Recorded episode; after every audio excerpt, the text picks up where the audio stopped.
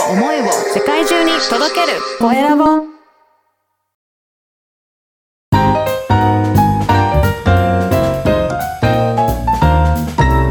ポッドキャストの配信で人生が変わる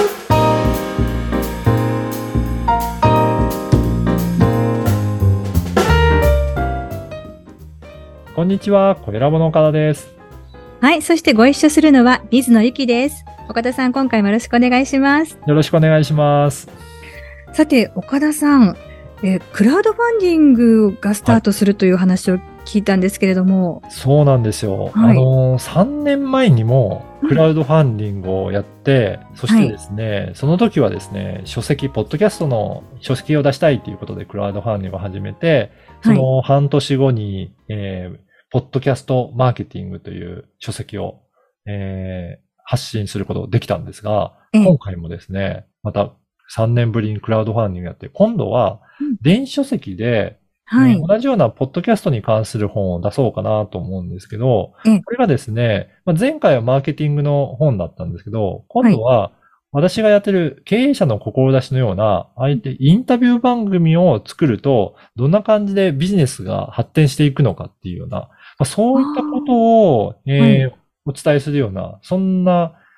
書籍を発信しようかなとう、んあの、出していこうかなと思ってるんですね。で、でそれを、まあ、はい広めるために、このクラウドファンディングという手段を伝って、もうちょっと多くの人に知ってもらって、この本の存在を広めていきたいなというふうに思ってやっています。うんこれ、クラウドファンディングにするメリットであったりとか、岡田さん自身の思いっていうのはどんなところにあるんですか？そうですね。あの、普通に、えーまあ、電子書籍、えー発売し始めたので買ってくださいっていうのもいいんですけど、ええ。そ。れよりも、クラウドファンディングって、例えば私が参加するところはキャンプファイヤーというプラットフォームを使うんですけど、うんこのキャンプファイヤーというプラットフォームって結構広告費もかけて、うんそのクラウドファンディングをやってる、えーまあ、プロジェクトに対して、ええなんかいろいろ、えー宣伝してくれたりするんですね。なので、うんある程度、そのポあのクラウドファンディングが盛り上がってるっていうところが、まあ、はい出すことができれば、このキャンプファイヤー側からの応援もあって、より多くの方に知っていただくので、まあはい。広く、えー知ってもらうっていう手段としては、このクラウドファンディングを活用するっていうのは、えー有効だなっていうのを感じてますので、うん今回もまだまだポッドキャストって知らない方も多いので、そこを広げるために活用していきたいなというふうに思ってま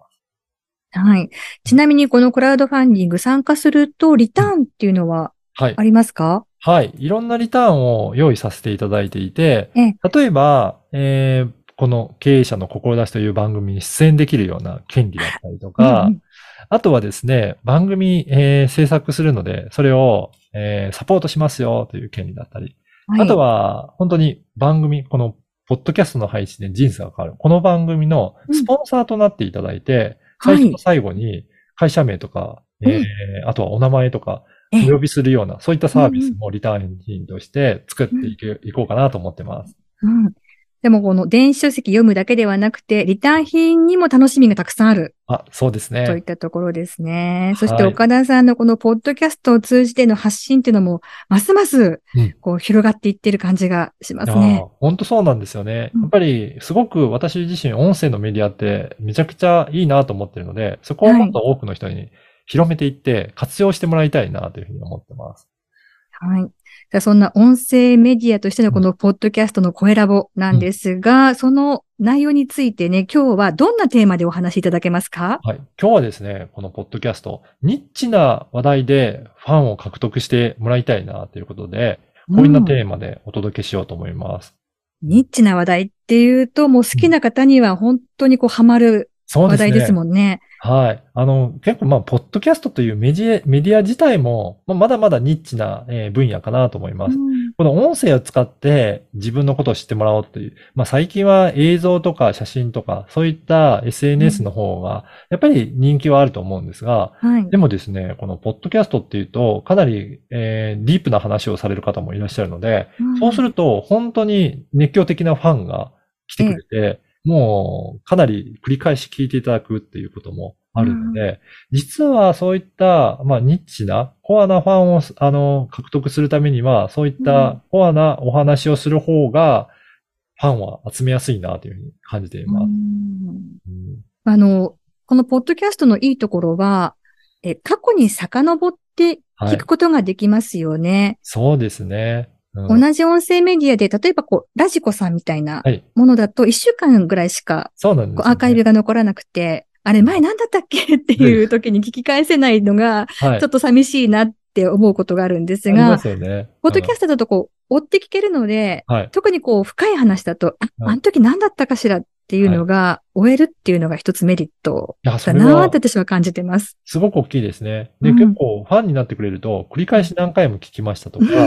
一気聞きしましたって言って、もう1話から何、何十、ね、もう100以上のうんエピソードをずーっと繰り返し聞いたっていう方もいらっしゃるぐらい、それぐらいもうファンになってくれる方もいらっしゃるんですよね。で、実はそれぐらいファンになってくれたら、自分との関係性がかなり濃いものになるので、ええ例えば、なんかこういったセミナー開催しますよ、だったり、イベント開催しますよってお声掛けすると、はい。結構そういった方たちが盛り上げてくれて、参加してくれたりするんですよね。ええうんなので、実際、まあ中小企業の会社さんぐらいだと、うんえーまあ自分のお客さんを何百万人、何千万人って別に獲得しなくてもいいと思うので、どちらかというと、少ない少人数だけど、すごはい。く熱心に応援してくれるっていう、そういったファンがいる方が、中小企業としては、すごくビジネスとして成り立ちやすいなというのは、うん。いろんな方の番組をやっていても、そういった感じはしますね。やはりこう、コアなところにヒットしたファンの方がしっかりとついてくださるっていうのが強みになってきますよね。そうですね。そこがすごく強みになります。で、まあ、できるだけ深く掘り下げて、お話を専門的にえーして、情報をえー提供するとか、やっぱり他には取り上げられてないような話題を提供してみるってなると、やっぱりすごくその番組としての価値が高くなってきますので、うんやっぱりここの番組でしっかり情報を得たいっていう、まあそんなファンがしっかりえー応援してくれると思いますので、うんぜひ皆さんもそういった濃い、ディープな話をちょっと中心にテーマに置いていくのもいいんじゃないかなというふうには思っています。はい。ということで、今回はこのニッチな話題でファンを掴んでいきましょうという、こんなお話を伺ってきました。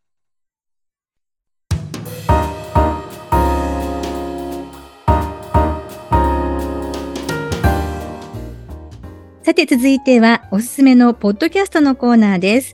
今回は岡田さん、どんな番組ご紹介いただけますか？今回は、アスライフスポッドキャストという番組を、えー紹介したいと思います。はい。どんな番組ですか？はい。こちらはですね、アスリートの方が、まあ、うん出演されているような、そういったコミュニティがあるんですけど、まあ、えええーアスライフスという、えーコミュニティの、えーオフィシャル番組となります。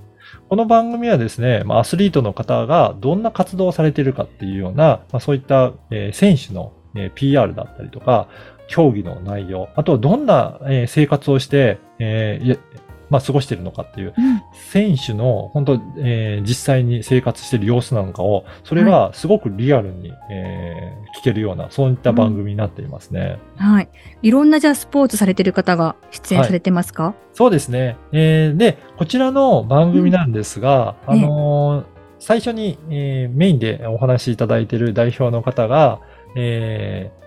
ーえーソサイチという、えーとうんサッカーと、あとはフットサルの間ぐらいのえー人数でやるような、そういはいったサッカーの競技をやってる方がいらっしゃるんですが、うんその方が、まあえーと番組を開始したいということでお話ししているので、結構ですね、えーまずはサッカー選手、いろんな国で活躍されているサッカー選手のお話だったりとかっていうところを今中心に、えーお話しいただくことが多いですね。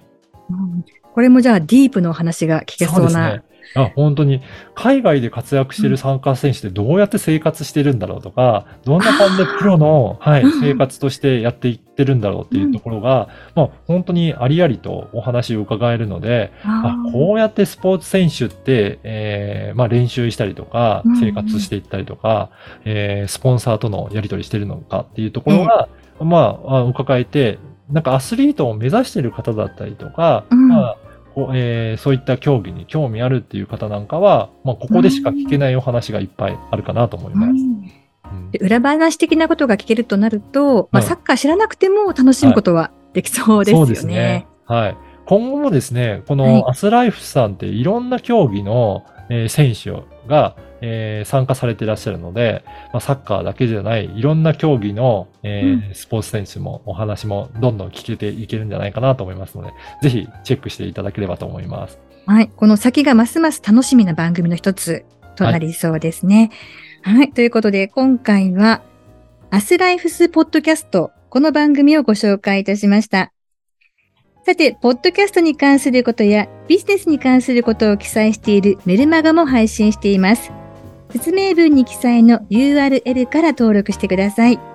ということで、岡田さん、今回もありがとうございました。ありがとうございました。